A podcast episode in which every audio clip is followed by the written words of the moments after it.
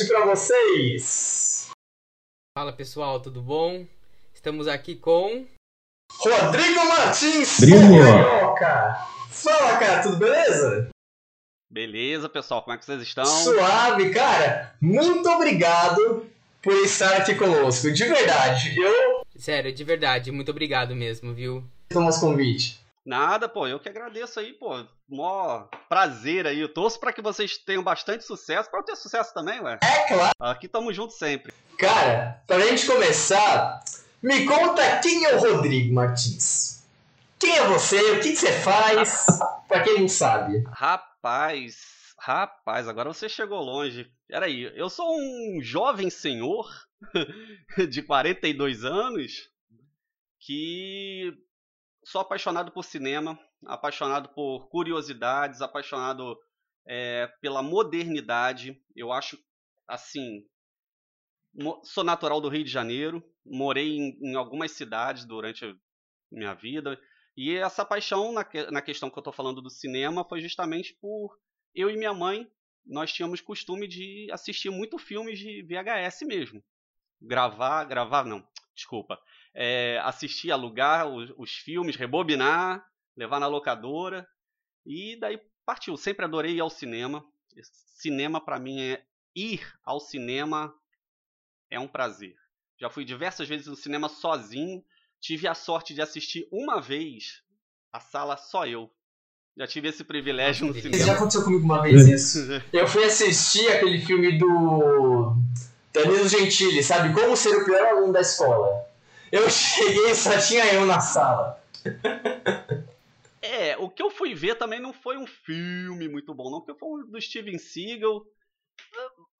Meio duvidoso, mas é porque eu tava, tipo, passando na- cidade que eu morei, que era, eu morei em Mendes, né? é, não tem cinema. Então eu ia até Paracambi, que é uma cidade vizinha, próxima, na verdade, 15 quilômetros, 16. Uhum. É, um pouco mais, talvez. Ou eu iria pra Volta Redonda, que aí já era um pouco mais longe para poder ir ao cinema. E aí eu passando, eu olhei assim, eu tava passando de ônibus indo pra casa. Uhum. Falei, quer saber? Desci do ônibus, fui pra assistir o filme. Aí assisti o filme e depois fui embora. Eu era, eh, na época, assim, não tinha internet com a facilidade que tem hoje. Aham. Então, pra eu saber o que tava rolando no cinema, jornal. Vai. Ver aquele coisinha do bonequinho viu, Nossa. o bonequinho levantou da cadeira tal, mas eu falei, caramba, tô com tempo. Ah, vou ver esse filme. Fui ver, só tava eu na sala. Que maravilha. Já aconteceu com você e não ter sessão? Tipo, aconteceu um apagão e não eles não passaram o filme? Não, não, não. Felizmente não, porque ia ser uma decepção bem, bem grande, cara. Graças a Deus, eu nunca passei por isso, não. Cara, da, Ah, voltando que àquilo que eu tava falando de se aconteceu um apagão no cinema, foi o a época do Red 2, sabe? É, a gente foi ver no aniversário do meu pai, eu e ele. A gente comprou ingresso, tudo direitinho. A gente sentou na sala, comprou pipoca todo direitinho pra ver o filme. Do nada, tava come- começou o filme, a engrenar e tal. Aí depois de 15 minutos ocorreu um apagão. Aí a gente ficou uma meia hora falando o que, que vai acontecer, o que acontecer, vai ter filme, não vai ter filme. Aí no final o cara, eles cancelaram a sessão. Meu pai ficou, putz, meu, já vamos no aniversário, é isso, meu. Eu nunca tive esse desprazer, graças a Deus, nunca tive esse desprazer. E assim, em questão de cinema, eu, eu tenho muito, algumas histórias sobre cinema, né? E uma delas é do pior cinema, sala de cinema que eu já fui, que foi, desculpa quem mora lá, não sei como é que tá o cinema hoje, nem sei se existe, mas é o cinema de Santa Cruz, que é um bairro afastado, é a zona oeste do estado do Rio, da cidade do Rio, desculpa. E eu morei numa cidade próxima a, a esse bairro, que era Itaguaí. Então eu fui lá para assistir esse, o filme do Batman e Robin, aquele Batman e Robin do, do George Clooney. Aquele antigão lá que era com, com o Sr. Freezer, né? Que é- eu acho que é Freezer o nome do vilão, que era com a Schwarzenegger. E o cinema, o Isso. último banco do cinema, cara, era, era uma tá, era de tábua de obra. O último banco da sala do Nossa. cinema era de tábua de obra. E tinha pernilongo, cara. Eu saí de lá todo picado na perna, porque eu fui de bermuda. E eu, putz, eu, eu não consegui assistir o filme direito de tanta picada que eu levei na perna por causa disso, cara. Foi, foi triste. Mas eu, eu sempre guardo essa história como, como uma forma engraçada de falar também, porque eu sempre gostei muito de cinema. Eu já fui a cinemas que os bancos eram aqueles antigos de madeira. Eu fui assistir Robocop, Robocop 2 eu assisti no cinema. Caramba. Já assisti Superman 4 no cinema, criança ainda. Então a, a paixão de cinema vem de muito tempo. Ah, Rodrigo, você é especialista de nomes de diretores, cara. Não me isso aí me quebra. Isso aí não eu não me ligo nisso. Tamo não. junto, né? Eu me ligo no ator, é, eu me ligo no ator, eu posso até pesquisar.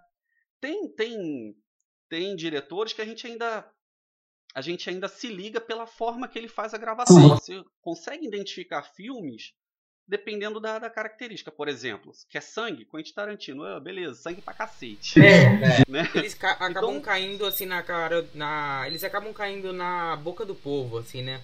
O É, Nolan, que o próprio identifica. Nolan, assim. Isso, isso. Agora, esses diretores novos, ah, é porque foi o fulano de tal que fez o filme. A pessoa fala o filme, eu falei, caraca, que filme é esse? Sou assim Então, também.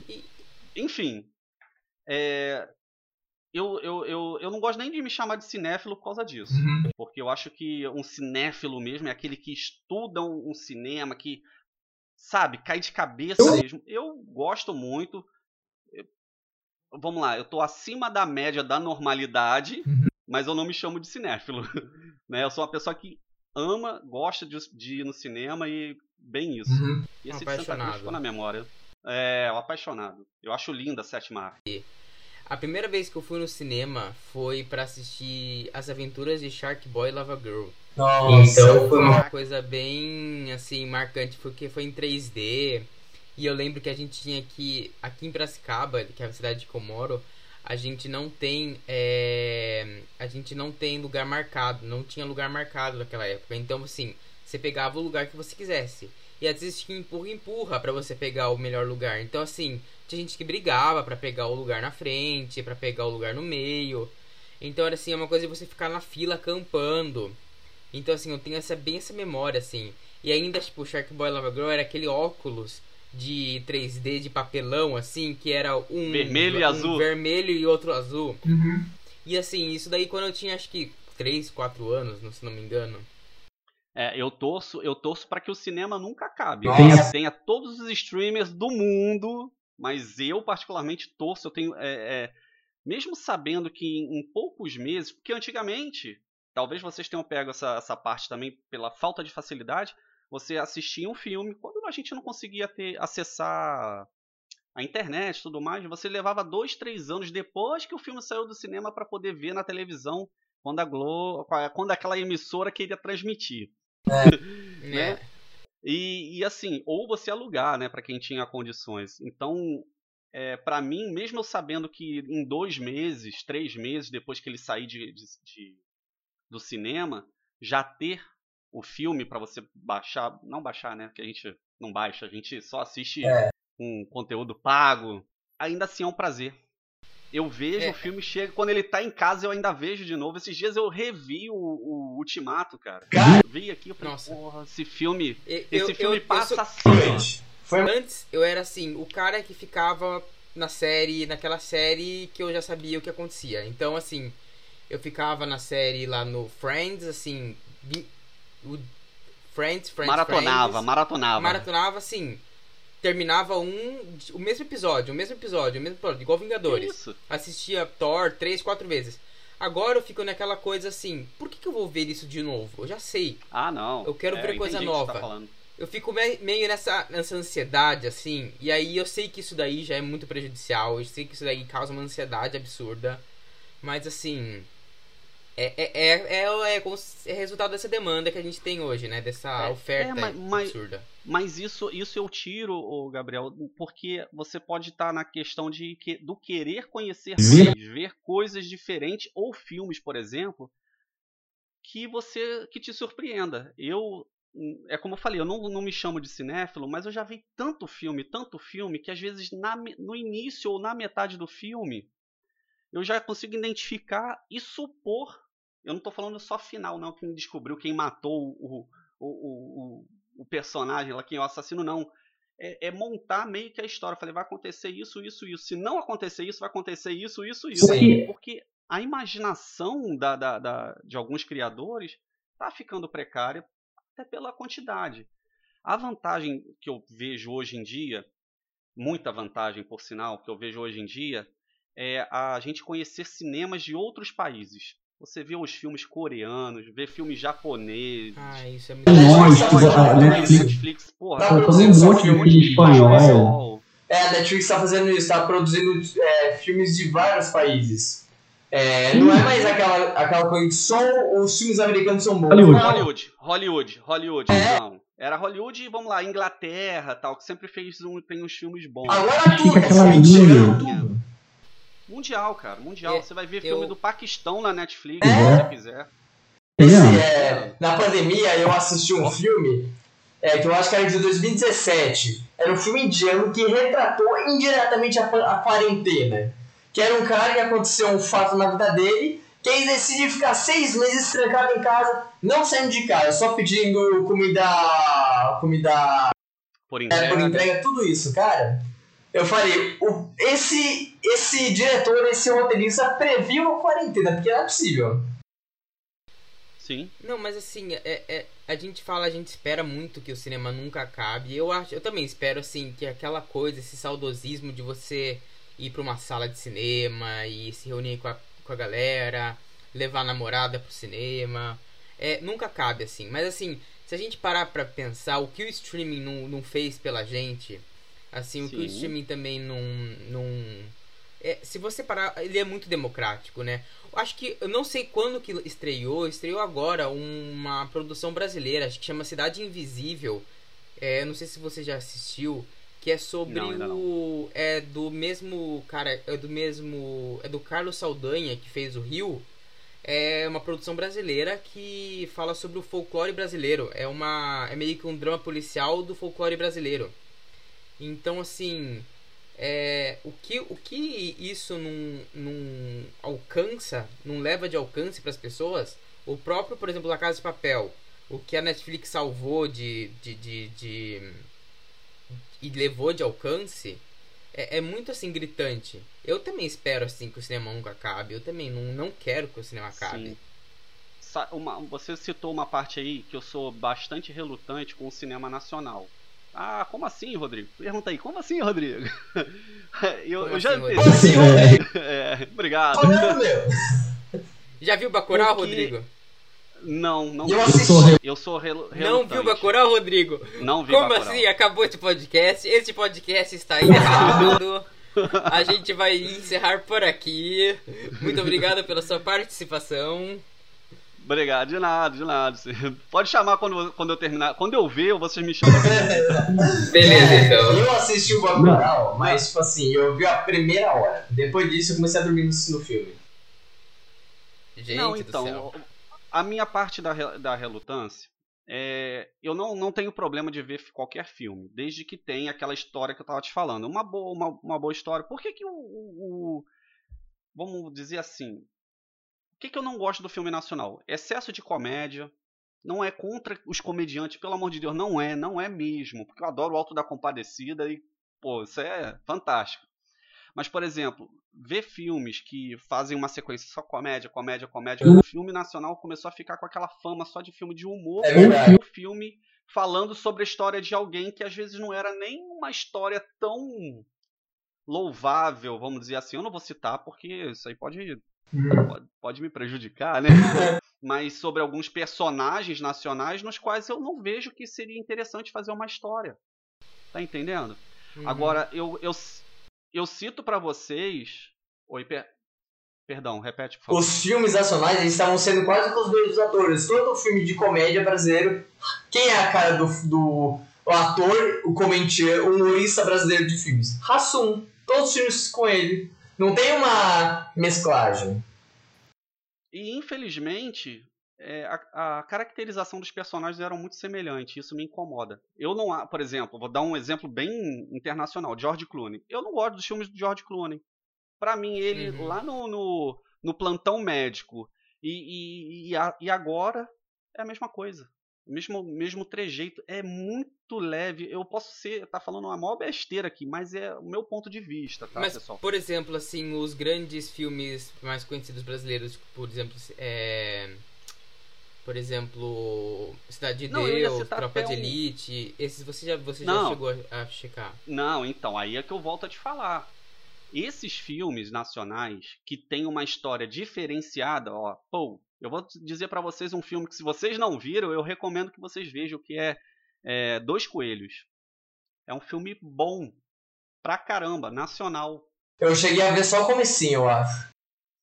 É um filme legal, é um filme bacana, diferente, é, mostra uma, é, como dizer, uma coisa de, de crimes, é, tem, é, fica um pouco perto do, de uma realidade, mas não é em cima de uma realidade pesada, de que você fica, ao invés de você ficar animado com o filme, você ficar lamentando. Isso que eu não acho legal. Eu acho que filme, eu vou assistir é, Missão Impossível, cara, eu vou sentar minha, minha poupança na cadeira e vou falar, vai vir um monte de mentira. E pronto, tô aqui, legal.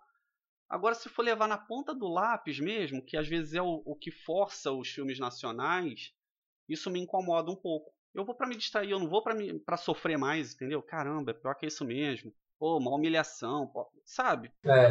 É, tem um filme até do, do, do Hassum, que é aquele do. que ele faz, que ele é um candidato a presidente, candidato a eu não consegui ver aquele filme, porque o início era tão forçada a caracterização de, de, de um político corrupto. É. Eu também gostei. Cara, Cara, isso me faz mal, isso me fez mal. É assim, desculpa pra, pra quem, quem gostou, mas pra mim me fez mal. Esse cara também, o, o primeiro filme, eu achei que foi forçada a história, também não gostei. O segundo filme, é, eu, eu gostei um pouco mais porque retratou as eleições de 2018. Eu achei um pouco mais engraçado. É, Existe mesmo, existe mesmo assim um grande preconceito com as produções. Hoje assim, a gente, o brasileiro ele gosta muito de um melodrama. Eu, eu estudo, eu estudo cinema e animação e assim, o brasileiro ele gosta muito de um melodrama. Então assim, é, por isso que assim, tá no cerne do brasileiro novela. Então, aquela coisa do do tio que casou com o primo e traiu o marido e falou com não sei Eu já, quem. eu já fui, É já fui noveleiro. É, eu já fui noveleiro. É, é isso. Então, assim, e aí falta. Por isso que, por exemplo, assim, agora a gente tá naquela expectativa. Imagina se Bacurau é indicado ao Oscar agora desse ano. Se Bacurau é indicado ao Oscar desse ano e acontece, sei lá, alguma falha na Matrix, que nem aconteceu no passado com Parasita, assim, é, é, é aquela coisa. Vai ser aquela coisa, o grande acontecimento, aquela falha na Matrix que aconteceu. Uhum. Mas, mas se você pensar bem, o cinema evoluiu, o cinema nacional evoluiu, na minha opinião, tá, pessoal? É, ou melhor, na minha visão, no caso. O, cinema nacional evoluiu de tal forma depois do Central do Brasil, quando ele foi indicado. Sabe? Ah, começaram a levar um pouco mais a sério, porque é um drama, é um melodrama, é uma coisa da vida real, mas uma história muito simples e bacana. Interessante, É um- no mínimo interessante. Road trip também, também. né? Tem uma coisa de road trip ali. Entendeu? Então eu acho que a partir disso, você vê aí o, o- é, diretores nacionais é, que estão fazendo, trabalhando fora. O Brasil tem, tem, Sim. tem diversos, diversos é, editores que trabalham em Hollywood. Sim. Eu digo, Hollywood Sim. que eu digo é o cinema mais forte, né? Tem brasileiros que fizeram é. parte do, do Guardiões da Galáxia, da produção de Guardiões da Galáxia, dos Vingadores. Cara, efeitos daquilo é quase perfeito. Você acredita que realmente aquilo é verdade, de tão bem feito. E tem brasileiro pra caramba trabalhando nisso. Então eu acho que. É, se vocês não. Vocês conhecem o, o canal Gaveta? Não. Já vi. procura ver. É muito bacana. O cara é o canal dele é de nonsense que ele fala. Ele fala nada com nada, é besteira, mas é divertido. O cara tem uma produtora de, de vídeo, de, de filmes, Uhum. fantástica. A edição dele é de você ficar babando assim. Enfim, e um, um, um dos cara é absurdo, é absurdo o que ele faz. É absurdo de bom, né? E ele faz vídeos para outros canais de YouTube. É, eu vi uma, uma palestra que ele deu num, num evento, não vou me recordar, infelizmente, não vou me recordar qual foi a palestra. E ele foi falando, ele trabalhou numa produtora que o chefe dele trabalhou no filme dos Vingadores, Caraca. fazendo aquela trabalhou. Ele foi o, diretor, se eu não me engano, do, do, do Doutor Estranho, da produção. Aquela cena do, do Doutor Estranho do prédio desmontando e dobrando, foi um brasileiro que fez aquilo. O Brasil, ele tá se destacando, então, nesse cenário. Mas é o que eu tô te falando. O brasileiro, além de gostar, eu acho que o brasileiro tem. Só não conquista o mundo porque ele não quer. É, exatamente. Mas assim, o brasileiro ele gosta de. Ele gosta de uma. Eu não vou dizer assim que ele gosta de. De, um, de americanizar-se, mas assim. Da referência americana, É, daquela. é aquela coisa americana, é aquela coisa do. Do escapismo, daquela coisa hollywoodiana. E aí, por exemplo, você tem uma produção agora que tá. Que agora, pessoal. Que agora saiu na Netflix. Que é uma produção que fala sobre o folclore brasileiro. Do Carlos Saldanha. E. Vai sair para 190 países. 190 países vão saber quem é a Cuca, por exemplo. É de Silva. Eu acho que eu até comentei hoje com uma amiga minha. Nossa, eu quero assistir agora o primeiro final de semana. Porque daí o algoritmo da Netflix já percebe que é uma coisa que tá relevante. Da força, é, da Isso, força. Isso eu porque, penso, assim, eu penso disso da forma também. É, é- isso, assim, hoje, assim, hoje, se você falou que no começo do, do programa você falou que você é uma, você é uma amante da modernidade. Eu, pra mim, eu acho assim, a modernidade, ela é uma faca de dois gumes. Porque, assim, a gente tá muito imediatista. A gente tem, a gente tem coisa vindo de todos os lados. E chega uma hora que, eu- se a gente não tiver um, um, uma- um ponto de, de referência, a gente vai ficar louco. Vai. Assim, tem coisa vindo de todos os lados. E se a gente não tiver uma coisa meio de sair desse imediatismo, porque hoje a sociedade é imediatista, você tá fazendo TikTok agora. TikTok são conteúdos de um minuto, de, um, de até um minuto. É, E assim, quando a primeira vez que eu tive contato com o TikTok, eu acho que vai fazer, mais- vai fazer um, um ano mais ou menos, que bombou aí mais ou menos agora. Assim, é a primeira vez assim, eu não entendi, eu demorei pra pegar, pra entender o formato do vídeo, porque até então eu tava acostumado com vídeos de YouTube, vídeos ensaios de YouTube, que eram aqueles vídeos mais elaborados, com maiores edições. E aí agora eu vejo vídeos assim de pessoas é, soltando conteúdo rápido. E é muito assim um sintoma da nossa geração, né? Dessa geração Z, não sei como que chama. É, geração Z. Cara, pra, eu vou te falar. É. Eu tentei, na época que bombou o TikTok mais ou menos, eu tentei usar o TikTok. Sabe quanto tempo eu consegui ficar no TikTok? 10 minutos. faço ideia. 10 minutos. Eu fiquei olhando assim 10 minutos e falei, meu, eu sou uma pessoa que se vicia nas coisas fácil. Eu fiquei 10 minutos eu falei, meu, que eu achei uns videozinhos meio idiotas, sabe? Mas é, essa é a tendência do TikTok, fazer os vídeos mais rápidos, umas brincadeiras. Fala. É, não, então. Aí eu posso até, já que eu tô um pouquinho mais de acostumado, vamos dizer, entre aspas, do TikTok, o que que acontece? Quando a gente acaba de entrar no TikTok, ele lança um monte de coisa Sim. que às vezes não é nada da sua intenção. Aparece mulher rebolando, uma hora- parece coisa idiota pra caramba. Realmente tem poucos perfis que produzem conteúdo no TikTok que é voltado para te passar realmente alguma informação no mínimo relevante, no mínimo que você ag- que agregue. Sim. O- Como é, que, como é que eu tô no TikTok? Eu- como eu falei, eu também gosto da, da, da curiosidade. Sim. Então eu vejo muito filme, vídeo aleatório. Mostra lá alguma coisa acontecendo. E o pessoal fica. Eu vejo no comentário, o que, que é isso? O que, que é isso? Eu falei, ah, é.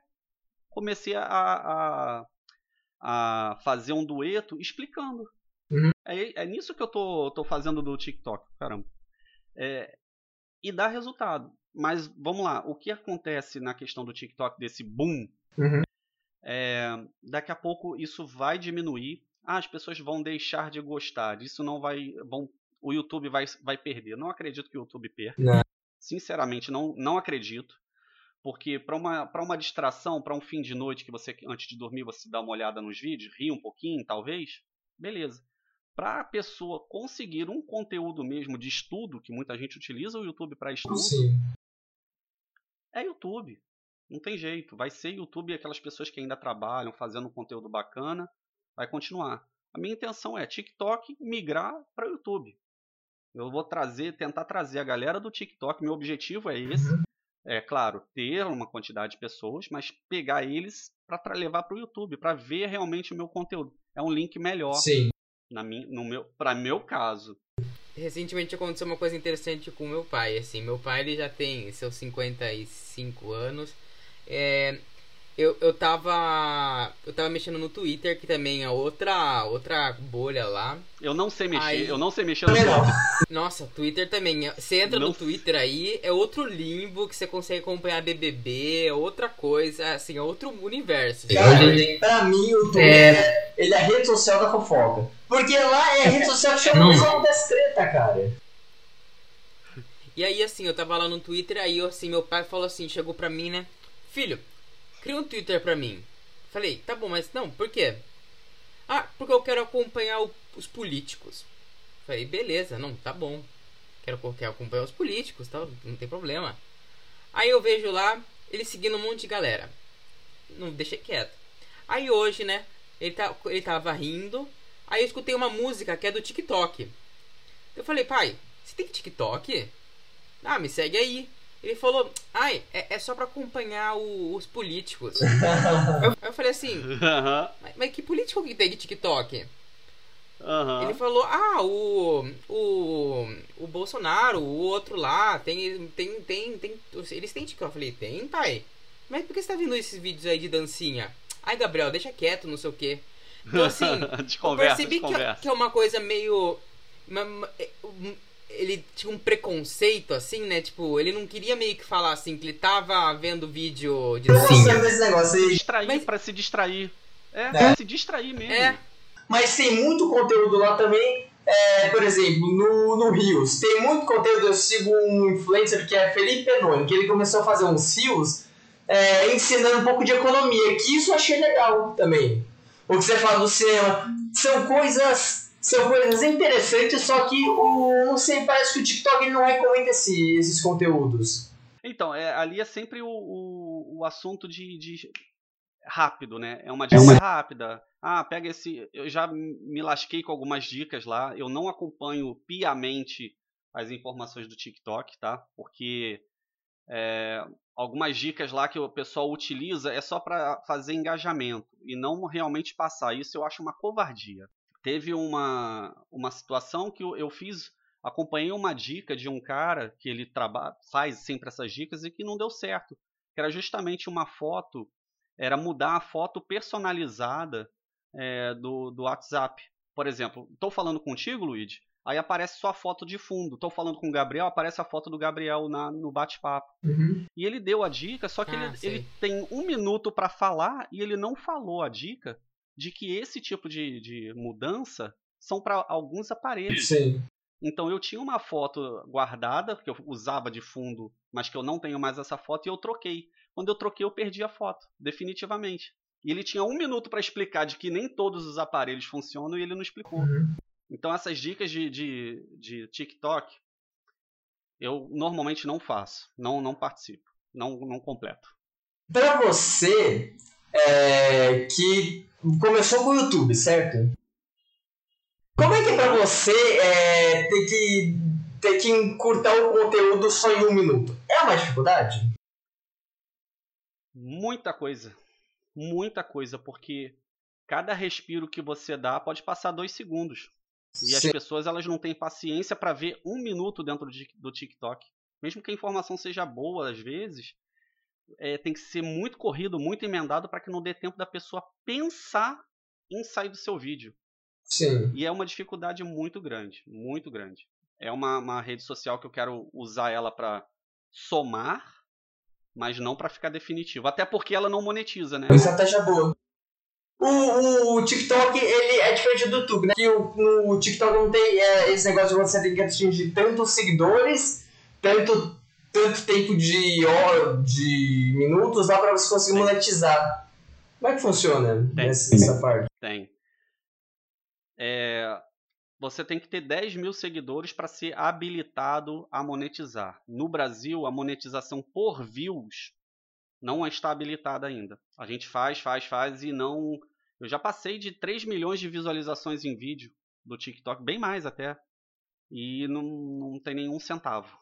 Para a questão de visualização. Existem outras formas também, mas é uma forma na qual eu, eu não estou indo, eu estou esperando acontecer também a, a monetização no Brasil, porque na Índia tem, nos Estados Unidos tem, na, na Europa eu acho que tem também. No Brasil não tem a monetização é, para visualização. Uhum. Então é, é, a, gente, a gente faz por amor às vezes, né? Sim. Nós fazemos bastante Não, coisa é. por amor né, aqui. É que a gente, assim, a gente tá pegando, acho que assim, a gente tá entrando agora na segunda era da internet, ou não sei, eu não sei como que. se é assim. Eu vejo dessa forma. É, a gente pode colocar, por exemplo, a primeira era da internet foi lá nos anos 2010, que a gente teve lá os primeiros youtubers, assim. Sim, aham. Os primeiros caras fazendo, fazendo vídeo lá, teve Felipe Neto e por aí vai. Aí assim, a gente, a gente já tá 10 anos na frente. Então assim, muita coisa mudou, muito tipo de conteúdo mudou. Hoje, pra você. E, e hoje tem muita mais coisa. Pra você, assim, pra você saber o- achar o seu público, achar o seu nicho, achar o que, que você gosta, o que, que você não gosta. A sociedade hoje tá diferente. Hoje a galera tá mais imediatista. Então, assim, hoje é, é um campo. E assim, o- e o- os próprios. Os próprios caras que estão lá em cima não sabem muito bem o que querem. Por exemplo, o TikTok bombou, o Instagram já colocou Reels. A YouTube parece que já colocou os stories. Então, assim, Não, um não o- sabe o que quer, ninguém sabe o que quer. O YouTube já está produzindo o short, short, que é o vídeo curto, é, é, o, é o TikTok do YouTube. Tá sendo já. é, É- é alguns já ninguém habilitado como beta. Aí, agora, a gente- agora a gente tem youtubers que estão migrando pra Twitch. É, E eu tô, e eu tô vendo, eu tô vendo youtubers que estão pensando em ir pra Twitch. Que, que veja, se por um lado a gente tem o TikTok, TikTokers que são assim, que tem uma galera mais imediatista, que é vídeo de um minuto, de ficar rápido e tal. A gente tem coisa na Twitch que é streaming de 3 horas do cara ali jogando um jogo ou sei lá, consertando o computador. Tipo, teve um, um tempo atrás bombou um vídeo do Henry Cavill consertando o computador, assim, não sei o que. Então, tipo, é, é, é muito assim, uma, uma dicotomia que você. Se você não, não, não achar. uhum. Uma, uma, coisa, uma coisa é certa, cara. É, a gente fala muito no, no, no grupo, né? Não sei se o Luigi consegue às vezes acompanhar, que às vezes o pessoal dispara no grupo que a gente faz parte lá. Que é assim: existe público para todo mundo. Sim, isso é verdade. Existe muita pessoa. E, e- e eu vejo também que tem muitas pessoas ociosas que às vezes precisa de companhia, cara. Sim, Isso é uma coisa que, na qual eu falo da modernidade, que eu acho fantástica. É, é justamente artistas que estão fora da TV, que montando um canal eles conseguem fazer uma renda. Porque a gente já viu artistas aí passando dificuldade. Isso é triste pra mim pra caramba, entendeu? sim. é, é, eu já soube, não é o caso de, de passar dificuldade, mas é, conhece o Carlinhos Maia, que é o, é o rei da, da- do, do Instagram, né? Aham. Sim, Ele, te- ele teve que pedir, ele teve que pedir, teve uma vez que ele pediu seguidores pro Renato Aragão no, no olha Instagram. Ele falou, cara, o cara tem 200 mil seguidores. Quem não conhece esse cara? Aí ele falou pros, pros seguidores dele, pô, vai lá, segue ele. Tá entendendo? Então eu acho assim, claro, que o Renato Aragão ele tem já um patrimônio, não precisa, não precisa financeiramente colocar assim. Mas já vi outros artistas que, pô, cara ator de, de novela das oito, trabalhar como Uber. E, e a, a- é, se vocês ver, procurarem ver, tem isso. A questão do, do YouTube. Eu tinha que ter feito o que eu tive vontade e não fiz. Que o meu canal ele é registrado de 2008. Eu coloquei um vídeo. Eu, eu, eu abri o, o meu YouTube em 2008. Só fui colocar o primeiro vídeo em 2011. Que foi um vídeo de uma cirurgia que eu fiz, que eu reti- fazia a retirada do tampão nasal. Aham. E esse vídeo hoje tem 380 mil visualizações que eu não fiz nada, só coloquei isso. Cara, que legal. Se eu tivesse, se eu tivesse dado continuidade nessa época, mesmo que fosse 2011, que se você vê, Manual do, do Mundo é de 2011, é, o primeiro canal do, do Whindersson Nunes foi de 2011 2011 também, 12. depois ele é, que ele estourou, perdeu o canal porque hackearam, ele montou de novo. PC Siqueira É. dessa época. O Nostalgia, um monte de galera que hoje é pesada. Ah, O Lucas Lira, que é o Invento na Hora. Uma galera pesada. Sim. Era dessa época.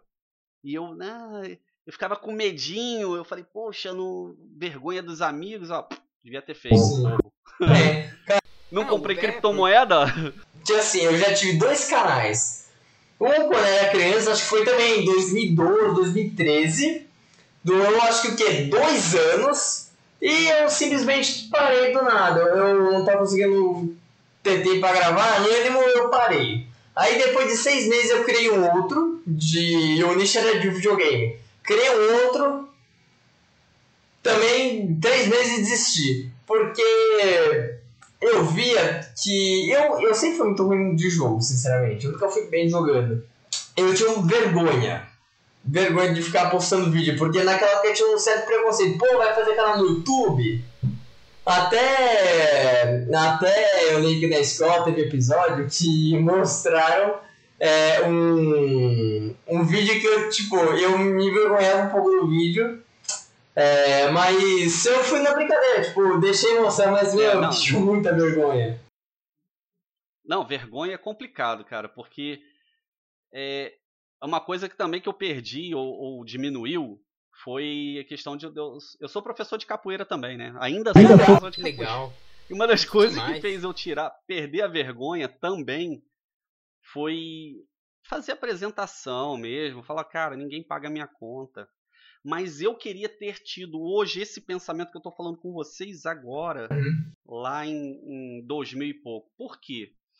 Cara, era diferente porque não tinha, era, era, era mato. Realmente era tudo mato.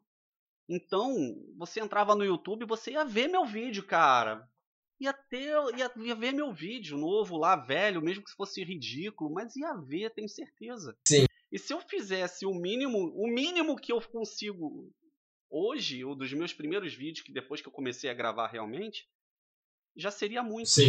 Eu tiro como exemplo, se você pegar o primeiro vídeo do, do Manual do Mundo, você pegar o primeiro vídeo do Nostalgia, do Lucas Lira, dessa galera pesada, era tosco. Era tosco, era vídeo tosco. É, Assim, não é vídeo é, escroto, é, é tosco, tipo. Tudo Bem limpo, amador um mesmo. celularzinho bem torto mesmo, gravando assim, ó. Bem igual É, a sei o gente aqui, bem igual lá, aqui, ó. É, bem, bem humilde. Sim.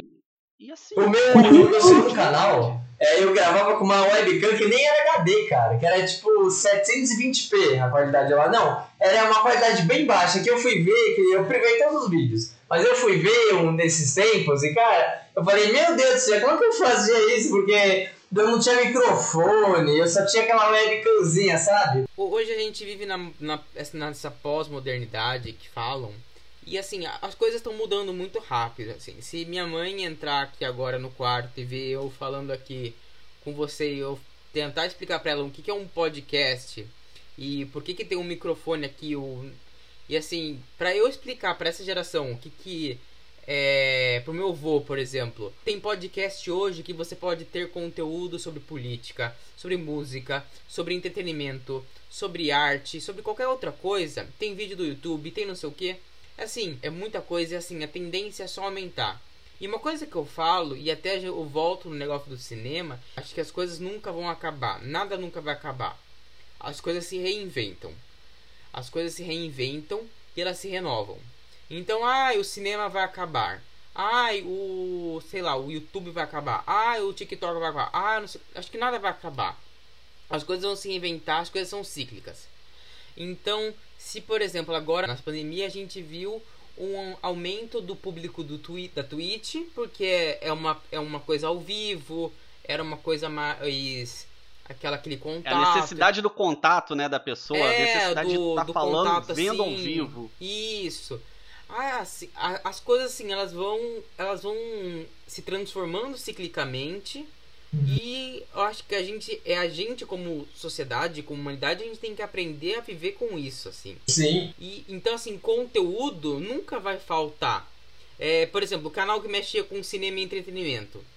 É, na- teve uma época aí, nesses, nesses últimos 10, nesses últimos 5 anos atrás, que quem fazia conteúdo de cultura pop, por exemplo, de Vingadores, por exemplo, tinha sim uma, um prato cheio.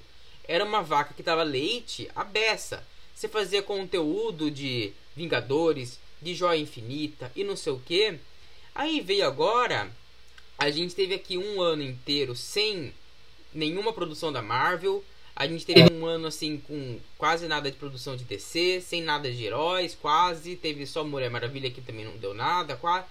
Aí e agora assim a Marvel vem e joga um monte de série, joga um monte de coisa que se renovou, vai, vai migrar para televisão, vai migrar para o streaming do Disney Plus. Então acho que assim as coisas elas elas elas se renovam assim, elas são cíclicas. Sim. E cara, eu vou te falar, bom que você tocou nisso daí da Marvel. Eu, eu me arrependo de não ter criado meu canal, esse do o Popcorn Play, lá na época de 2017. Pra mim, eu acho que aquela foi a melhor fase da Marvel, da saga do infinito. Toda essa geração cresceu vendo esses filmes. Eu me arrependo de não ter começado meu canal ali, porque eu ia ter feito muito mais conteúdo sobre, sobre, sobre essas coisas. É, o, você falou em 2017, coincidentemente, eu reativei o meu canal, ou melhor, comecei a colocar ele de novo, uhum. melhor, comecei a colocar conteúdo realmente, foi em 2017 depois de ter ido ao cinema ver o filme da Mulher Maravilha. Então já casou tudo. 2017 que você comentou e o, e o Mulher Maravilha que o Gabriel falou. E foi muito, muito coincidência, porque eu saí, na época eu tava num relacionamento, e, e, aí quando, quando a gente saiu, eu falei assim, aí comecei a comentar, falei, nossa, o filme é assim, assim, essa. Eu não gostei muito. É legal pra, pra passar a tarde. Sim. Assistiria de novo, é, assisto. Sem problema nenhum. Mas falar que ó, o filme faz isso comigo não, faz comigo não. Aí eu comecei a falar, falei assim, pô, parará, piriri, pororó, ponto, nesse ponto aqui a mulher carrega um, um tanque não franze a testa, faz um não sei o que não franze a testa. Falei, pô, até o Superman franze a testa na hora que vai levantar um peso, pô, então podia ter sido aí a interpretação, a coisa do ator e tal. O filme foi para introduzir, né, naquela velocidade que a DC tentou fazer. E aí eu comecei a falar, eu falei, cara, eu acho que dá pra fazer um vídeo disso. E foi o que eu fiz. Aí fizemos na época juntos até. Uhum. Fizemos um vídeo juntos, falando, começamos o canal tal.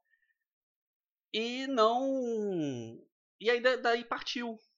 Ah, bombou? Não, não bombou. Porque já tinha muitos canais falando de cinema. E aí eu não conhecia é, todo o esquema de como você preparar o vídeo. Eu não, eu não tinha essa, o conhecimento que eu tenho hoje. Exato, eu usava caixinha de papel jogando na cara, bem simplão mesmo, mas assim, é...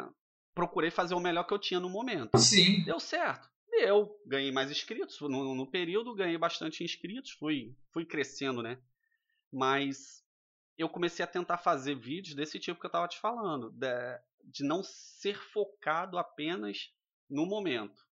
Ah, o que, que eu via que, que era meio carente né, no, no, que eu vejo ainda, tá? Não é só que eu via, não. Eu ainda vejo a carência das pessoas não conhecerem certos filmes antigos. Ah, aquele filme preto e branco. Não, não tô falando desses preto e branco, não. Tô falando lá anos 80, 90.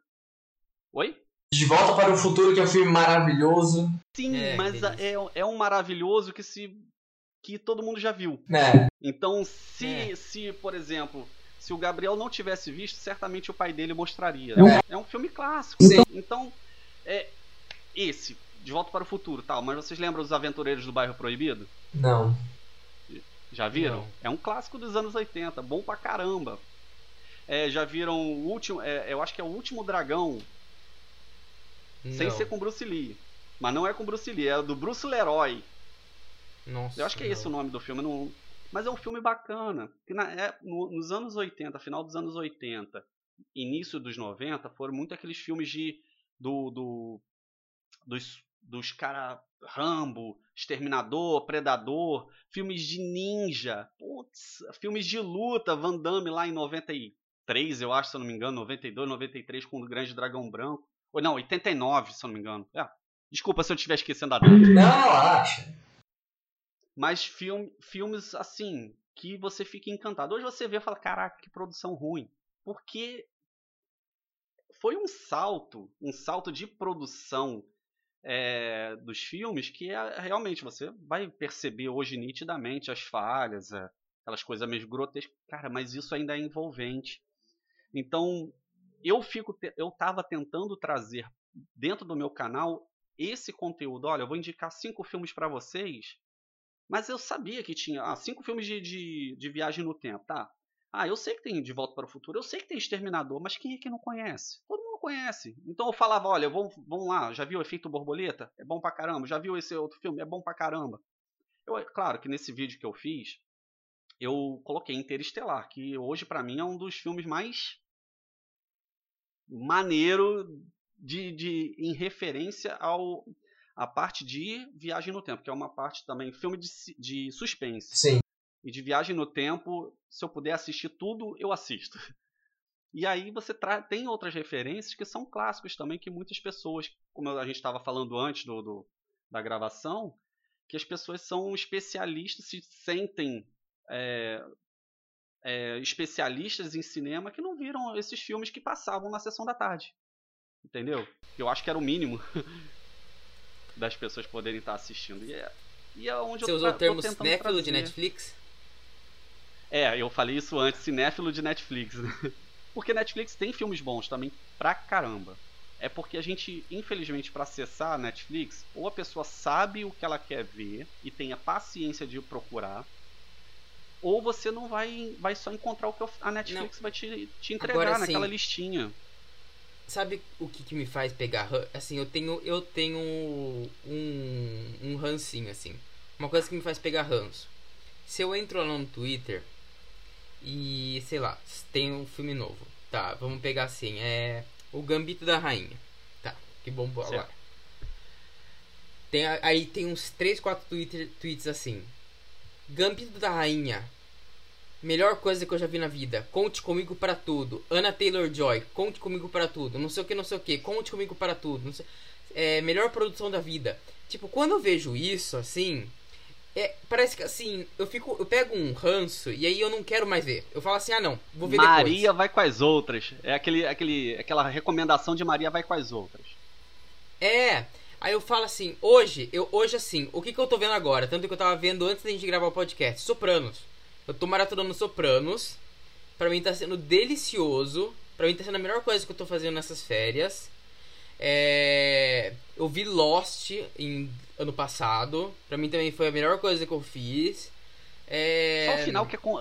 só o final que é meio é é a gente releva mas tudo bem mas a série é mas, é bacana let it go Jack no, no geral mas é. assim acho que principalmente naquela naquele, naquela época de ouro da Netflix que era assim que ah não era Stranger Things era La Casa de Papel e era mais um não sei o que aí não Breaking Bad Breaking Bad também Breaking Bad e não, você tem que, que assistir. Por sinal, é uma baita de uma série. Não, né? é uma baita de uma série. É muito boa. A Breaking Bad, é. assim, aí tá.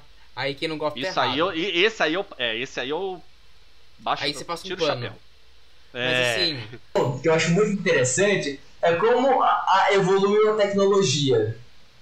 Porque você vai para Ah, não, a tecnologia. Os filmes do Star Wars, antigamente comprado, já viu Mandalorian? Cara, é absurdo que é a evolução que teve do Star Wars. Das cenas, dos efeitos especiais, cara, eu me surpreendi totalmente. Mas, mas também assim, se você não tivesse visto Mandalorian, tipo, você gosta de Star Wars? Você, você gosta de Star Wars do, do clássico lá, do George Lucas? Você assistiu Mandalorian pelo hype ou você assistiu Mandalorian pelo. pelo. Pela história antiga? Pela história. Foi um pouco dos dois. Por, pelo quê? Tipo assim, um amigo. Eu assisti. Um amigo meu, ele, ele falou, pô, vamos ver Mandalorian. Eu vi que tava tendo anúncio da série, que eu nunca fui muito chegado a Star Wars, assim. Eu, eu acho legal, mas tipo, eu nunca fui aquele fã, sabe? Um amigo meu chegou e falou assim, pô, meu, vamos assistir junto? Eu falei, é, vamos, pode ser legal Star Wars, pode ser legal essa série, que eu vi o trailer, eu gostei do trailer. Vou dar uma chance e acabei adorando a série.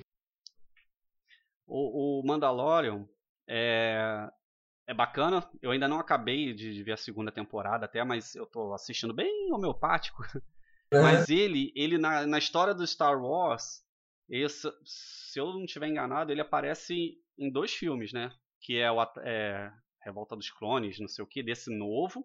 E aquele, eu acho que é o 2, o Retorno de Jedi, que ele era o caçador de recompensas. Quase não era falado o Mandalo a raça mandaloriana, né? É. Era mais falado o caçador de recompensas. É como se fosse uma pessoa só, que não era uma, uma, um clã, Não, não era, pelo menos era, era o que uma- eu entendi.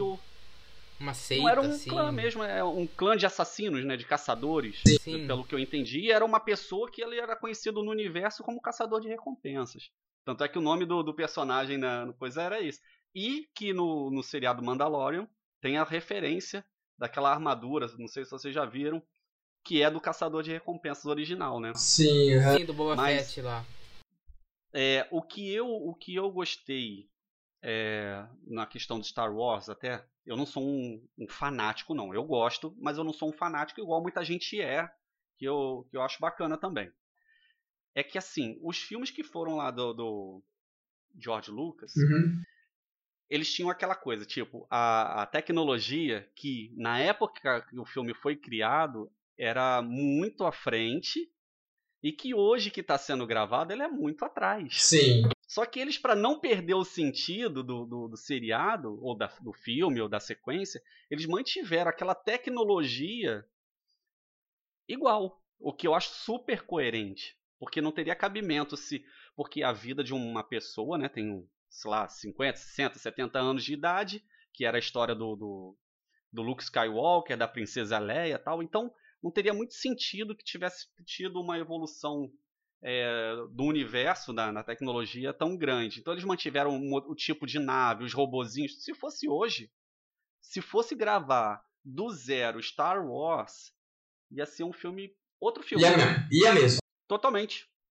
Totalmente, porque a, é- é, a tecnologia, você vê, por exemplo, um filme recente que é o Guardiões do, os Guardiões da Galáxia. Só o painel da nave já é a tecnologia muito mais punk do que É o verdade. Star Wars. Verdade. então o que eu achei bacana é isso, uma continuidade, mesmo décadas depois, que eles mantiveram aquela linha, eh, tipo de gravação, a transição. Se você reparar bem Uhum. no, Mandalo no Mandal The Mandal- o Mandalorian, se você acompanhar aquelas transições de, de uma cena para outra, é estilo do início lá, do O- Star o- Wars. O próprio Baby Yoda, ele é em animatrônico também. Então, assim. Isso, isso, porque eh, o Jabba, né, que da época do Jabba, era cinco pessoas para poder mover aquele, aquele monstrão de borracha. Cara, absurdo com o quanto era o cine, o quanto custava o cinema. Era custoso fabricar robôs para fazer o negócio ao invés de fazer pelo CGI, né, que hoje É, pontinhos no rosto transformam. Sim. E, e bacana, os dois tinham a sua realidade, muito, muito, é muito divertido ver isso, é muito gostoso. Eu gostaria de participar das gravações só para poder ter essa, É. essa, ter esse conhecimento. Pô, ia ser fantástico. O Tá também bom. ele retrata muito isso, como era antes, que tinha que ser quatro pra fazer aqueles personagens como você falou do Diabo, precisava de quatro, cinco pessoas. O filme do Cabrera ele retrata muito isso. Mas eu, é o que eu falo, assim. As, hoje a. As produções elas deram um boom, assim, até o Mandalorian, ela usa, ela, ela usa uma nova tecnologia. Não sei se é uma tela de LED ou uma tela. É uma tela maior que ela substitui o chroma key. Ela substitui a tela verde. Então aquilo ali, o, o próprio Mandaloriano já é uma evolução do chroma key Sim. e que assim também já vai ditar tendência para as produções futuras. É, não é um chroma key, é uma tela que vai passando, é uma tela mesmo Isso. de fundo, né? Isso, É, aí é, é- é igual quando eu tinha filme, desculpa, é, aqueles filmes de, de quando o cara tava dentro do carro e ficava as cenas Sim. É, aquele, isso, aquela- aquele aquele tecido do- rodando. aquele É, assim, tecido coisa rodando e o- o carro coisa balançando. que o Hitchcock usava lá em 50. Então assim, é. É, é muito legal, muito legal de ver. Sim. A gente vai ver é, daqui 10 anos, o pessoal fala, como é que as pessoas faziam aquelas cenas de. pra você estar em outro lugar? Era chroma key, vai falar, cara, isso é muito antigo. Isso é, é a tecnologia que vai se inovando cada vez mais. Daqui a pouco a gente vai falar, nossa, chroma key é uma tecnologia do passado, que hoje em dia é muito usada. Mas daqui a pouco a gente vai falar, pô, daqui a pouco a gente vai fazer, nós vamos conseguir fazer CGI aqui tranquilo. Vai colocar um Sim. charutinho, deixar mais novo, porque o pessoal já usa filtro pra caramba aí nas gravações. Mas assim, daqui a, sei lá, daqui a 50 anos, vai ter uma produção em que assim a galera vai olhar pra trás e vai assistir Vingadores e vai assistir o Vingadores Ultimato e vai ver que Vingadores Ultimato não era tudo aquilo que pintavam na época. Não era aquela bola toda que pintavam. Sim, E a totalmente. gente vê assim hoje como que a como que as produções hoje, elas estão com uma e caminhando para uma cabeça, para um outro formato que o próprio, por exemplo, agora, você ou você assiste todas essas séries que, que vão sair agora, que você tem que assistir é, a série da Feiticeira Escarlate para assistir a série de não sei quem, para você acompanhar a série para você entender Pra ter um que é o entendimento Visão, no final, você- né? Sim. É, os filmes estão serializados e as séries estão virando filmes. E então assim, essa essa inversão de valores de série barra filme é é o futuro, é uma coisa que a gente já tava vendo pintando assim com Game of Thrones. Se a gente falava três anos atrás que Game of Thrones tinha um valor de produção de filme, a gente vai ver agora isso elevado à máxima potência. Antigamente, é, isso que hoje a Marvel tá fazendo, de o universo cinematográfico compartilhado com as séries ou os filmes, cara, eu achei isso sensacional. Porque, pô, pra os eventos futuros de, de WandaVision vão influenciar diretamente em Doutor Estranho 2. Eu achei muito legal isso, porque antes não, é o universo cinematográfico e tinha as séries da Netflix, da, da Marvel. Eu achei muito legal que eles compactaram tudo isso em um universo único.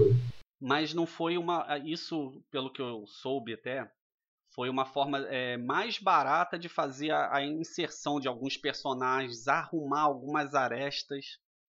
Porque o final do, do Ultimato, você vê o Loki fugiu. Pô, e aí? Cara, mudou já a realidade daquela época. Então isso aí já, já abriu aquele leque gigante. Então eles, quando fizeram o Ultimato, já estava tudo planejado. É verdade. Certamente, senão o cara ia ficar perdido. Pelo menos a, a, a, ida do Loki para algum lugar já teria alguma, alguma direção. Sim, a Marvel É. parece que ela planejou muito, tipo, no comecinho, já, ela já sabia tudo que ia acontecer, porque eu lembro de uma cena do final Ah, de não. Era de Ultron, que o Stark ele fala, é, nossa, é, um dia eu vou comemorar com a Pepper numa casa no meio do nada. E o Ultimato, o que aconteceu? Exatamente isso. Era um plano que ele já tinha, né? Sim, É, sabe uma outra observação que se você. é, talvez as pessoas não tenham percebido tanto, mas é, a referência do estalar do dedo aham, tá desde o filme do Homem de Ferro de 2008. E eu, às vezes, eu, eu, eu vi essa cena e eu, às vezes, repito comigo mesmo que o Tony Stark faz isso aqui, ó. Ele estala Ah, é verdade! e vários filmes dele, vários filmes mostra estalar dos dedos. E isso ficou meio que no subconsciente até o estalar de dedos. Você acha que É verdade, nossa. o cara com poder, eles usaram uma referência de que como o estalar do dedo fosse a ativação. Ele tá com a joia, ele não precisava fazer nada com a mão. É, E quem usou essa referência foi a Gamora, que ele falou assim, na, no Guardiões da Galáxia, Sim. ele falou assim, é, ele se ele tiver as joias do poder, ele pode acabar com o universo com um estalar de dedo. sim. Aí ficou travado nisso, tipo, só ativa se estalar o dedo? Não, ele, ele podia fazer mentalmente, Como- com a mão aberta. Mas eles usaram como um gatilho o estalar do dedo, assim é onde eu vejo, tá? Mas faz É. sentido, faz sentido. Mas eu acho que foi tudo muito, muito amarrado. E também vocês vão lembrar que o, o final do, do, do Homem de Ferro, ele termina fazendo aquele anúncio lá pros repórteres falando Eu sou homem de ferro. vai enrolar, é, e ele fala, eu sou Homem de Ferro. No final, ele fala, É, aquilo foi um improviso ou uma cena que não foi muito pensada lá pro final, certamente, porque você 10 anos à frente, você pensar num filme 10 anos à frente, É nenhum enxadrista vai, vai pensar numa parada dessa. Só se o cara for muito. Muito, Mas de- muito. Eu não... Cara, você vê da evolução também da armadura do Stark. Em 10 anos já foram ultra tecnológica. O negócio no peito dele, assim, qualquer Sim. lugar. pá, Não, agora. assim. E agora você vê, eu não sei se você assistiu WandaVision agora, o, o último episódio. Assim, o que, ele, o que eles fizeram, assim, pode ser só um fanservice, o que eles fizeram, pode também ser multiverso. Mas assim, o que. O pod... Hoje, assim, se você parar pra pensar e analisar o poder que o fã tem na, na internet. Porque cer- certamente eles não trariam aquele personagem se o fã não, não, não tivesse cantado a bola. Mas o filme do Homem-Aranha não, teria, não seria o que seria de tanta fanart que tem, Sim. de tanta coisa que o fã De fala. O multiverso. pró- É, o próprio Snyder Cut, assim. O que, que é o Snyder Cut? O Snyder Cut é um. É um produto. É uma coisa meio. Aperfeiçoado. É, Isso é uma coisa interessante, porque O- os diretores começaram a levar em conta o que os fãs querem. Isso eu acho demais, porque eu acho que antes, eu não sei se funcionava muito assim. Eu acho que eles, eles só pensavam na história e não ligavam muito pros fãs, eu acho. Mas, mas eu acho que assim. É, é o que os fãs querem, mas sem perder também a história, né? Porque se deixar o fã, ele vai trazer todo mundo de volta, vai trazer até o Thanos de volta pra guerrear tudo de novo. É. Os caras são. É o ator. Então, assim, eu acho que, que essas pesquisas de rede social, pô, funciona bem pra caramba pro cara é, tomar um caminho, Né? né? Mas eles não. É, eles pegam bastante dicas. Agora, a questão do, do, do Pietro no, no WandaVision e do Homem-Aranha, Multiverso, vai entrar também junto com a parte do Doutor Estranho. É. Segundo, também falaram que a, a série do Loki também ele tá no mundo, num outro universo. Sim. Então é uma forma deles trazerem até os X-Men junto com o Deadpool. Sim. O o pessoal tanto acontecer? quer. Pô, eu, eu tô doido com o Deadpool O entra. Deadpool já entrou. Sabe o Mas daquela zoeira dele, sem perder a característica. Ah, sim, é. Que o. É, o Deadpool, que eu até fiz um vídeo no meu canal, não sei se você chegou a ver. É, o Deadpool. Vi um pedaço. Oh, obrigado. o Deadpool, ele.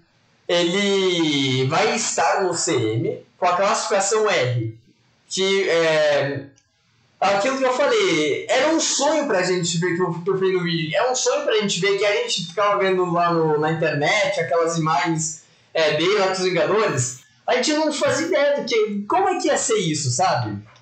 E ver isso agora nas telonas, eu acho demais. É, lógico, sem perder a característica do herói. Assim, Sim, sim, sim. sim. Até que o Ryan Reynolds, ele, está, ele também está cuidando do roteiro do filme. Lá com as, com as diretoras, que eu não me recordo o nome delas agora. Mas ele também ele tá inserido no roteiro. Ele tá.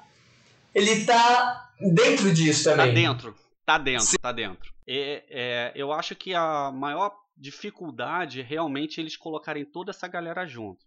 Vai vir os Sim. Eternos, vai vir um, um monte de gente. Estão falando até do, do filme do What's, What, é, What It Is, né? Que é What como if? seria. What if seria? What if. Thank you. Ah, Sim, thank you. É, o, é porque eu tô na, na aula de inglês também, aí às vezes a gente tá conversando assim. Ah. E aí eu. É. Aí o que que acontece? Eu acho que a transição ou a junção desses, desses filmes está sendo muito delicada para ficar uma montagem coerente. sim. Quando eu falo dos filmes da DC, eu acho que eles viram que eles estavam perdendo tempo inventando a roda, enquanto eles tinham que ter montado um roteiro e montado um plano. E Totalmente. nesse período todo, ele, eu- a Marvel veio montando uma história. Falou, Sim. "Peraí, isso aqui veio meio aleatório, mas dá pra encaixar nisso É. aqui. E é isso que eu, que eu acho que depois de. Vamos lá, do- talvez de- bem depois na parte que eles definiram mesmo que ia ter o Guerra Infinita, Ultimato, que não tinha nome, mas eles já tinham definido isso Sim. é que desde o primeiros Vingadores quando apareceu o Thanos, ponto. Melhor resumido, Sim. né? Que eles mostraram lá no pós-crédito. Eu acho que eles vieram pensando, mesmo que alguma coisa escapasse, eles tinham a preocupação de dar uma voltinha e, e encaixar aquilo de uma forma que não ficasse, pô, mas por quê? É. entendeu? Tão solto, tão pipa voada assim, entendeu? Então eu acho que isso foi muito, é muito inteligente deles, ouvindo Twitter, ouvindo é, comentários e de pessoas tão especializadas ou quanto o po- o povão mesmo, isso é importante. E é gratificante, porque você vê o que você quer, gostaria que tivesse mesmo, pô, é muito legal, cara. É muito legal ser surpreendido ainda. Totalmente. Porque eu acho que a Marvel, ela já tava no caminho, e a DC, ela queria também estar nesse caminho para ter aquela concorrência de DC e Marvel, que ela acabou se atrapalhando. Você vê, o Liga da. Justiça, eles tentaram fazer um universo cinematográfico também, só que não deu, não, não deu certo. A DC a Warner ela é muito conhecida por dar liberdade criativa para os seus diretores. Então Sim. ela deu muito pro Zack Snyder quando ele fez lá o Homem de Aço. Depois a gente viu o que aconteceu em Batman vs Superman, que é um filme que tem seus problemas lá. Tem gente que defende, tem gente que ama. É aquele filme mais, é um dos filmes mais assim polarizados que eu já vi na minha vida. É, eu gostei, mas tenho minhas observações com aquele filme. É, é, é isso, assim, é um filme que, assim, hoje a gente, pode, a gente vai ficar aqui conversando até não acabar É. mais. Porque, assim, é um filme que você. Sim, ele conseguiu entrar num, num limbo ali de coisa que daí ele matou o super-homem. Aí tem o. Tem lá o Apocalipse. Aí Sim. depois vem o Liga da Justiça com a, toda aquela polêmica da filha do Zack Snyder. Aí depois tem a saída do Zack Snyder. Tem o. a tragédia que aconteceu com a filha dele. Então, assim, foi um efeito dominó que aconteceu na, na Warner. Que, assim, que deu no que deu hoje, né? O que, que você achou de Fire, Rodrigo? Da, da- do, do Superman, É. eu acho que a falha gigante pra mim foi trazer um, um vilão tão forte pra um filme tão inicial. Eu acho que eles não tinham que ter colocado. Era um vilão muito forte, cara, com uma referência muito forte pra um filme que ainda não tinha engrenado. Parece que foi feito tudo muito às pressas. O, o Liga da Justiça eu gostei. Apesar do Lobo da Steppe, vou falar igual o, cara, o Gustavo Cunha, do, do canal Gustavo Cunha, ele fala com aquela carinha de. com aquela carinha de vem cá me bate. E realmente, o bicho não, não trazia nenhum impacto, ele não tinha uma forma definida, não sabia se aquilo era um capacete ou se era, uma- Verdade. ou se era fazia parte da cabeça dele. Então, é, fo- fora essas coisas, eu acho que a história da, da, da Liga da Justiça, do Superman, eu adoro o Superman, adoro o Batman, Mulher Maravilha, passei a conhecer mais, na verdade, mas, cara, tem, tinha tudo, tem tudo pra ser uma sequência boa. Mas se eles fizerem as pressas sem pensar muito, vai ficar sempre uma porcaria. Vai ficar igual a essas sequências doidas do X-Men. Por exemplo, pra mim, fracasso. É, eu pensei que, que a Fênix Negra seria ruim. Mas só achei que ela. Achei ela boa depois que eu vi os Novos Mutantes. Tá entendendo? Você assistiu o filme dos Novos Mutantes? Tem, tem o filme dos Novos Mutantes, saiu já. O que, que você achou? Eu não, não Mas- cheguei a assistir. O que que eu achei? É. O que que eu achei? Eu achei ruim. Nossa, Achei deve a ser história idiota. Achei uma história idiota, uma história. é, Eu, eu, assim, eu não tenho problema de ver filmes dentro de. criado e feito dentro de estúdios. Uhum. Desde que tenha um contexto. O filme da- da- dos Novos Mutantes é pre- feito dentro de um estúdio direto. Que o estúdio, vamos dizer assim, é, é o, onde eles moram. É um casarão lá, uma mansão que só tem as crianças lá e uma, e uma, uma médica. E fica preso aquilo ali. A história é fraca. Eu não sou um profundo conhecedor do quadrinho, tá, pessoal? Eu não sei se aquilo tem alguma coerência do quadrinho. Mas eu, quando eu vejo o filme, eu falo, pô, se baseou isso no quadrinho, tinha que trazer muito mais história. Não podia só empurrar isso do goela abaixo. Sim. Tá entendendo? E é o que eles têm feito. É, E aí eu acho uma pena, porque você às vezes perde personagens interessantes, coloca uma história fraca e é decepcionante. Eu falei, caramba, esse seria um filme no qual eu não saio do cinema, tá? Eu assisto o filme mesmo sendo ruim, Até o fim. mas seria um filme que eu ficaria brabo de ter visto. Felizmente, é, se o cinema tivesse funcionando, provavelmente eu não pagaria o ingresso porque eu tenho uma parceria com o cinema Que legal. conforme o canal. Eu tenho uma parceria com o cinema que eu consegui que eles cedem ingressos tanto para mim quanto para meus convidados de que são inscritos do canal ou seguem no, no Instagram. É uma parceria que a gente tem que é bem bacana. Que cara, isso é muito legal. Pagar Sim, é, é uma rede de cinema que, infelizmente, é a rede Cine Show. Não sei se podia falar, mas uma coisa. É, a rede Cine Show. Eles têm 12 cinemas e mais de 45 salas. Então tem no, no- no estado do Rio, em São Paulo e em Santa Catarina. Em São Paulo tem duas, dois cinemas e em Santa Catarina tem um cinema. O restante é aqui na- no estado do Rio. E assim, eles abraçaram. Eu- eu- eles vieram para Macaé também, compraram a, a- ficaram no lugar do antigo cinema e eu entrei em contato tudo mais. Entramos numa parceria que ainda está, mesmo com a pandemia, eu já fui informado pelo gerente de marketing que ainda se mantém. Então é uma coisa que eu também tô esperando, porque é, e eles vão me dar uma outra liberdade dentro do cinema, até para gravar. Eu pedi, cara, eu quero gravar dentro da sala, mas não o cinema, gravar sentado na, na poltrona. Eles não, a gente resolve isso aí e tal, vai num dia, horário que, evidentemente, sem sessão. E, e é uma coisa que eu gosto de falar. E aí, eu, voltando à questão do X-Men, para mim foi uma perda de tempo e de dinheiro que eles gastaram, porque a história eu não vi nenhum personagem, personagem daqueles ali entrando na, na, no universo do MCU, que na hora que vier é, ligar, que uma hora vai acontecer. Eu assisto tudo. Esses dias eu vi de novo Liga da Justiça, cara. Eu sou. Eu, eu, vejo Deadpool toda vez que passa. É um dos meus filmes favoritos de poder dar risada. O 1, então, é o meu favorito. Eu, eu achei que o 1 ele foi muito muito zoeiro. Eu não achei, particularmente, que tinha uma história bem construída. Porque ele, o filme se passava em duas, em duas partes. Naquela, naquela, naquela rodovia e contando sobre o passado. Ele ia, volta e volta. Não achei que tinha uma história bem construída. Já o segundo, eu achei que a história foi muito bem construída. Um começo, um meio e o um fim. Eu senti um pouco falta disso no primeiro Deadpool. Não, eu, eu gostei do primeiro pela inovação do filme, pela forma do, de apresentar mesmo o, o personagem zoado, é, sangue. Eu, eu, eu, como eu falei, eu vou no cinema para ver o que eles tiverem para oferecer e, e, tento absorver é, o que eles têm para mostrar mesmo. Se eu ver assim, caraca, tô quase dormindo, que foi o caso dos Novos Mutantes, aí é para mim complica.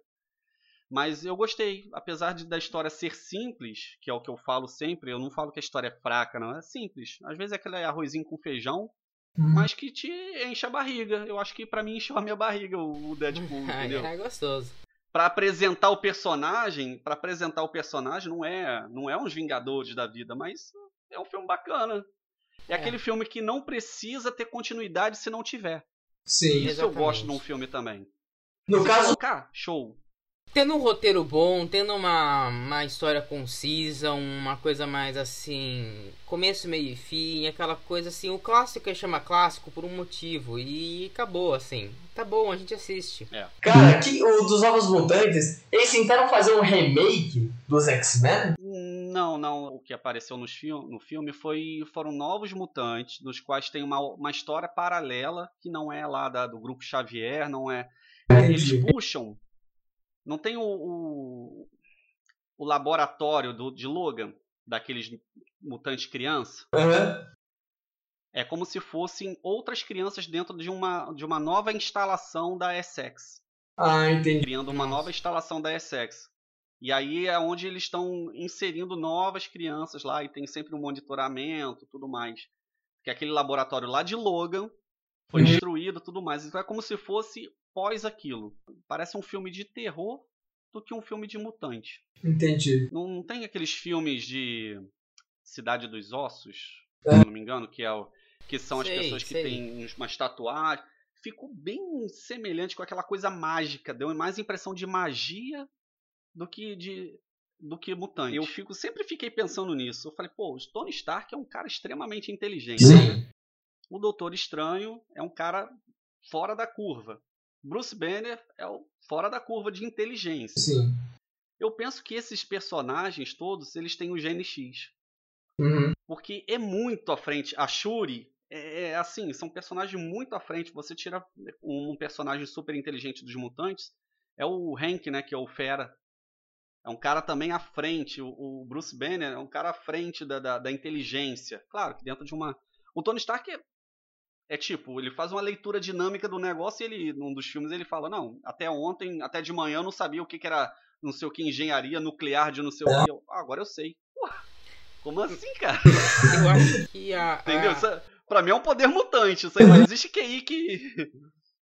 Você acha que, o será que ele pode voltar ainda? Eu acho que eu acho que não, assim, se ele for voltar, ele vai voltar em uma aparição especial. Eu acho que a Marvel assim, ela sabe muito bem o que ela quer. E assim, para mostrar, para mostrar, porque assim, a própria Wanda e o próprio Pietro, eles teoricamente já são mutantes. Eles nunca foram chamados de mutantes por causa dos direitos autorais. Aprimorados, aprimorados. Então é. eu acho Isso, é, eles são os milagres. Então eu acho É. que assim, pra eles. para eles. para eles. Pra Marvel introduzir o, os, os X-Men e introduzir os, novos, os mutantes no universo, eu acho que vai ser outra, outra bola. A galera pede o Hugh Jackman de novo. Acho que o Hugh Jackman tá legal. É, fazendo musical, ele fez lá o Rei do Show, tá legal, ele tá feliz lá, então deixa ele fazendo lá. Hugh Jackman, assim, encerrou o arco dele lá com o Logan. E acho que a Marvel ela vai ser muito cuidadosa pra colocar os X-Men agora no universo dela. E não vai ser os, o que a gente já conhece de outra realidade. Eu acho que vai ser uma coisa totalmente diferente. Acho que a Marvel não vai reciclar. Eu acho que a Marvel não. Eu acho que seria muito difícil, eu acho.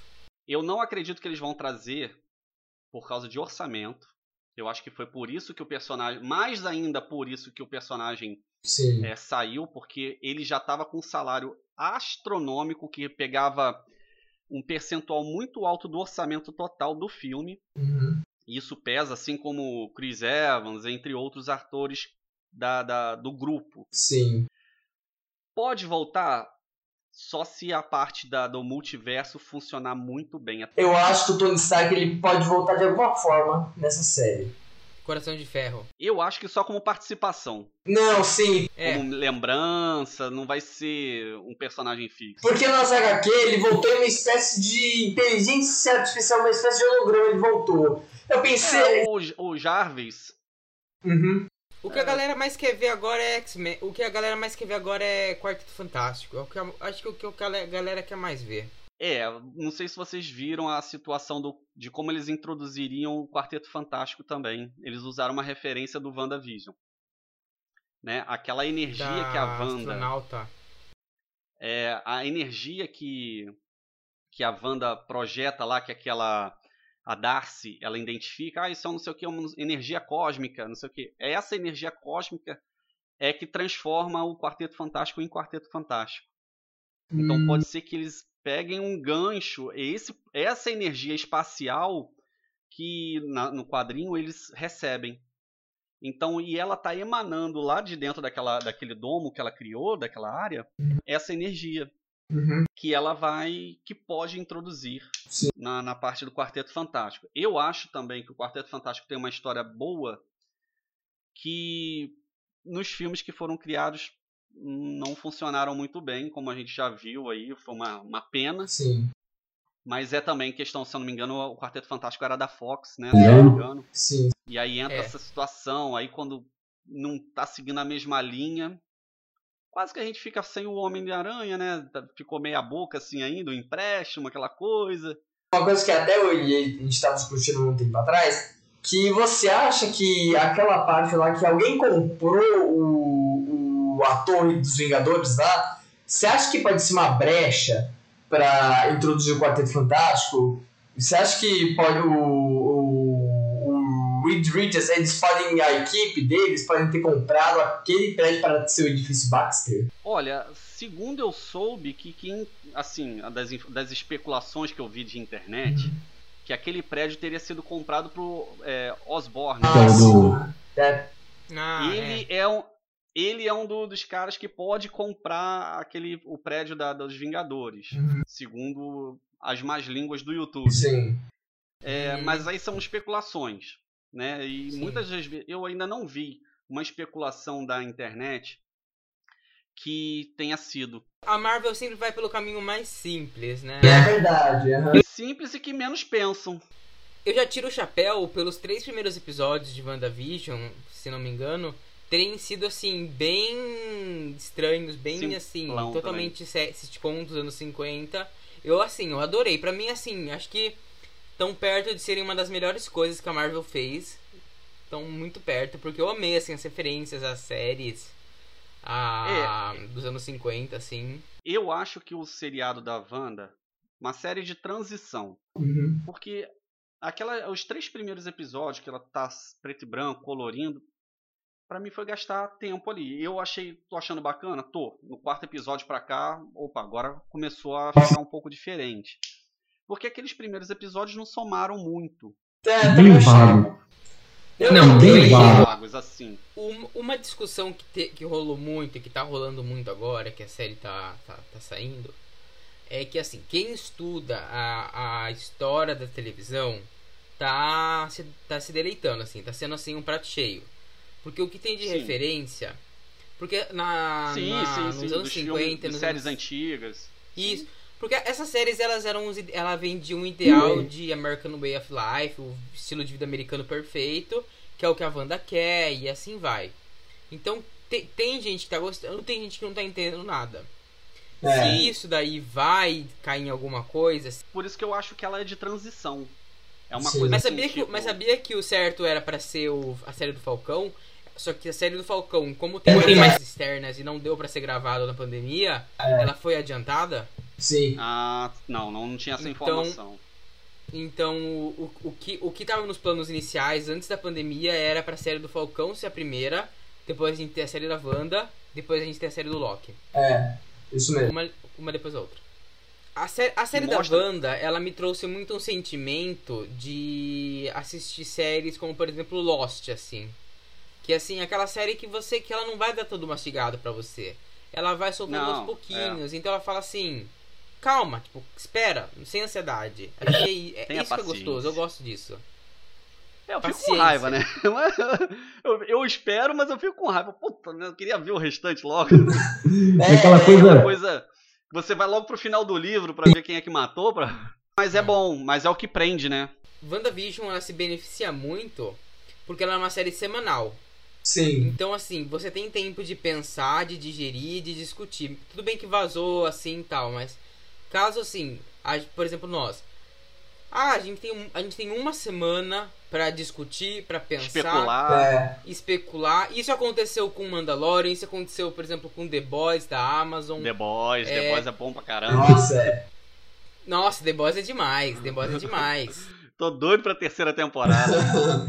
Eu achei muito legal o Não. que eles fizeram em The Boys de os heróis serem digitais influencers. Isso, cara, eu achei demais isso. E assim, é uma coisa tão gostosa você ficar especulando e pensando sobre a série. Coisa assim, por exemplo, que Dark. Dark seria uma série tão boa de se fazer, de se pensar, que não acontece. É uma série que você maratona num dia, num do, um, dois dias, quem pode.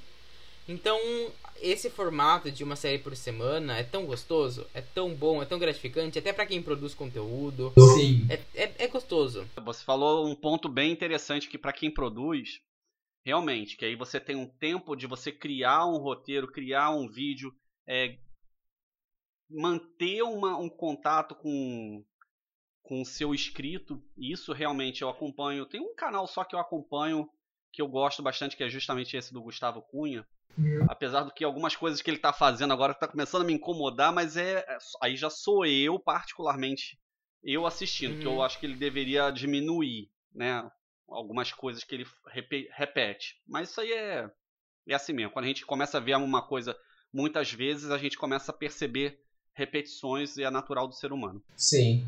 mas é um cara que ele tem uma forma muito fácil de, de, de ver o vídeo dele de 15 minutos, você vê tranquilo, Sim. Da forma, propriedade que ele fala, entendeu? Isso eu acho bem legal. E realmente, é, você entregar um, uma- um episódio por semana ajuda a pessoa, primeiro, parar de ficar ansiosa, É. segundo, é uma forma do, do- da empresa que tá, no caso a Disney Plus ou a Amazon, é, segurar o cliente, Sim. né? Porque se você tiver uma série completa, a pessoa pode ter aqueles sete dias grátis e vai ver a série inteira sem pagar, É. entendeu? Eu acho que esse lance de um episódio por semana é bom nisso, que vai controlando a pessoa. E consegue criar muito mais conteúdo para os criadores, isso daí beneficia, porque eles conseguem criar é, muito mais teorias e conteúdo sobre, sobre determinada série. Sim, você especula, imagina, viaja, fala, ah, pô, eu acho que na próxima semana vai acontecer A ou B. Vai nada, vai, já tá gravado, não vai mudar nada. Mas, mas isso tira um pouco a ansiedade da- da- do imediatismo das pessoas. Sim. Talvez, talvez, aí já uma outra, um outro ponto de vista, igual que a gente estava falando no TikTok, o imediatismo atual é, talvez seja essa preocupação que a, a Netflix talvez tenha de manter a pessoa. Caramba, se eu conseguir colocar o, o Cobra Kai aqui e a pessoa ficar 12 horas aqui assistindo, para mim é melhor do que eu entregar uma vez ou outra e ele ir pra Amazon, ele ir pra, pra outra, um outro streamer. Talvez seja isso, já tá gravado mesmo, vamos entregar e vamos ver o que, que vai dar. Uhum. Ah, tá, não entregou. Não entregou os Não, oito sabe- episódios, mas não- entrega sabe- quatro. Não sabe por quê? Não sabe por quê? Porque a sua. Porque o seu. Porque você, a discussão ela continua. É, por exemplo, na- no caso da HBO, né, quando tava em Game of Thrones e era um episódio por semana, em todo domingo, a galera inteira se reunia pra assistir e comentar no Twitter. Aquela discussão, ela ficava na segunda, na terça, na quarta, na quinta. Isso daí fazia você querer continuar assinando a HBO por semanas. Tem gente que pega, por exemplo, ah, eu vou assinar a Netflix só quando estrear Stranger Things. Só quando estrear La Cava de Papel. Por exemplo, tem gente que assinou o Disney Plus pra assistir Mandalorian. Se desinscreveu e acabou. Mas assim, Sim. se Mandalorian fica por dois meses, eu assino a Disney Plus por dois meses. Se, se Mandalorian sai no, no mesmo dia, eu assino por, sei lá, sete dias grátis. Acabou, assisto no mesmo dia. É, ué. São episódios curtos. E, e resolve. É é a forma de fixar o cliente também. Não é só É. porque eles querem soltar aos pouquinhos, não. É uma Sim. forma de manter o cliente. Pra mim, é, eu assinei o Disney Plus, a princípio, somente pra assistir as séries da Marvel que ia ter de, de início. Mas agora eu vejo que eles estão criando umas séries muito bacanas que minha mente meio que mudou. Eu falo, pô, a Disney, Plus- eu, eu penso uma coisa. A Disney Plus ela vai alcançar a mesma concorrência que a Amazon Prime Video e a Netflix em termos, eu acho. O problema é que tá mais caro só, né? Sim, porque eles A são. Amazon é, é só 10 reais. É, Não. que. A Disney, ela é salafrária. É. Mas, a- mas produção deles também é bem mais pesada, né, pessoal? Ma- Não, mas você Eu viu, acho por exemplo, assim, Raya. Você sabe de um filme chamado Raya e o Último Dragão? É um filme novo de Hum. animação agora. Disney. Não, não, não. É um filme estilo. É um filme estilo Frozen, assim. Da, da Disney. Uhum. É um filme da Disney. Certo. É, era pra ser lançado no cinema, não vai ser mais lançado, vai ser lançado no Disney Plus. Uhum. Sabe quanto que tá? Hum. 70 reais. Nossa, Vai sair por 70 reais. É um absurdo. Você vai pagar 70 reais se você quiser assistir esse filme. É. É, 70 reais. É, eu Mais a mensalidade do Disney Plus. Sim. Então, Eu não assim. concordo tanto com isso que eles. Igual Mulher Maravilha, que tá agora no, nos, nos serviços VOD. É que você tem que pagar 50 reais pra assistir o filme só por 48 horas. Eu acho. o preço abusivo, na minha opinião também. É, Porque- É, eu acho isso que contribui, eu acho que isso contribui pra pirataria. Pra Sim. novos Ah, recursos sim. de assistir. Sim. Assim, 70 reais, pô, tem uma produção? Tem. Ah, você vai poder ver com 50 pessoas dentro da sala? Sim. Mas eu moro sozinho. E aí? Eu vou esperar. É, Eu vou esperar, entendeu? porque. Aí que uma hora vai, vão colocar gratuito, vão, vão entregar em algum outro, outro outra plataforma, não sei. De início. Mas aí eu fico na, aí eu fico na paciência, se eu não tiver tão disposto a assistir, entendeu? Assim, ah, não, pago. Galera, a gente vai encerrando agora o programa. Rodrigo, eu agradeço Antes, demais. antes disso, Rodrigo, fa- faz um merchan aí do seu canal, faz um merchan aí pra galera se inscrever. Tá. Se você quiser, se vocês quiserem conhecer o canal, é Rodrigo Martins ou Carioca, pode jogar tudo junto lá no, no YouTube que vocês encontram o meu canal. É, até porque tem outros canais com nome semelhante. Oi? Uhum. Qual é o TikTok, Instagram, suas redes sociais, se você quiser Não. divulgar. Tudo que você tiver que procurar sobre o meu canal e meus perfis é Rodrigo Martins ou Carioca. Tudo junto no Instagram, no TikTok, no YouTube. Eu, eu mantive essa porcaria de nome igual, igual para todas as redes para não ter erro. Para não ter como escapar mesmo. Se inscreva lá, marque o sininho. Agora tem aplausos lá no canal. Pode colocar bastante aplauso lá, por favor, gente. Que chega de sair do meu bolso e fazer vocês me pagarem agora. Bom, galera, muito obrigado por assistir. Muito pô. obrigado, viu? Pô, eu que agradeço. Muito obrigado. Obrigado. De verdade, eu gostei muito do episódio de hoje. Rodrigo, de verdade, muito obrigado. Sério, muito obrigado mesmo por dar esse voto de confiança na gente. Muito obrigado mesmo. É isso. E é isso aí, galera. Valeu e até a próxima. Falou.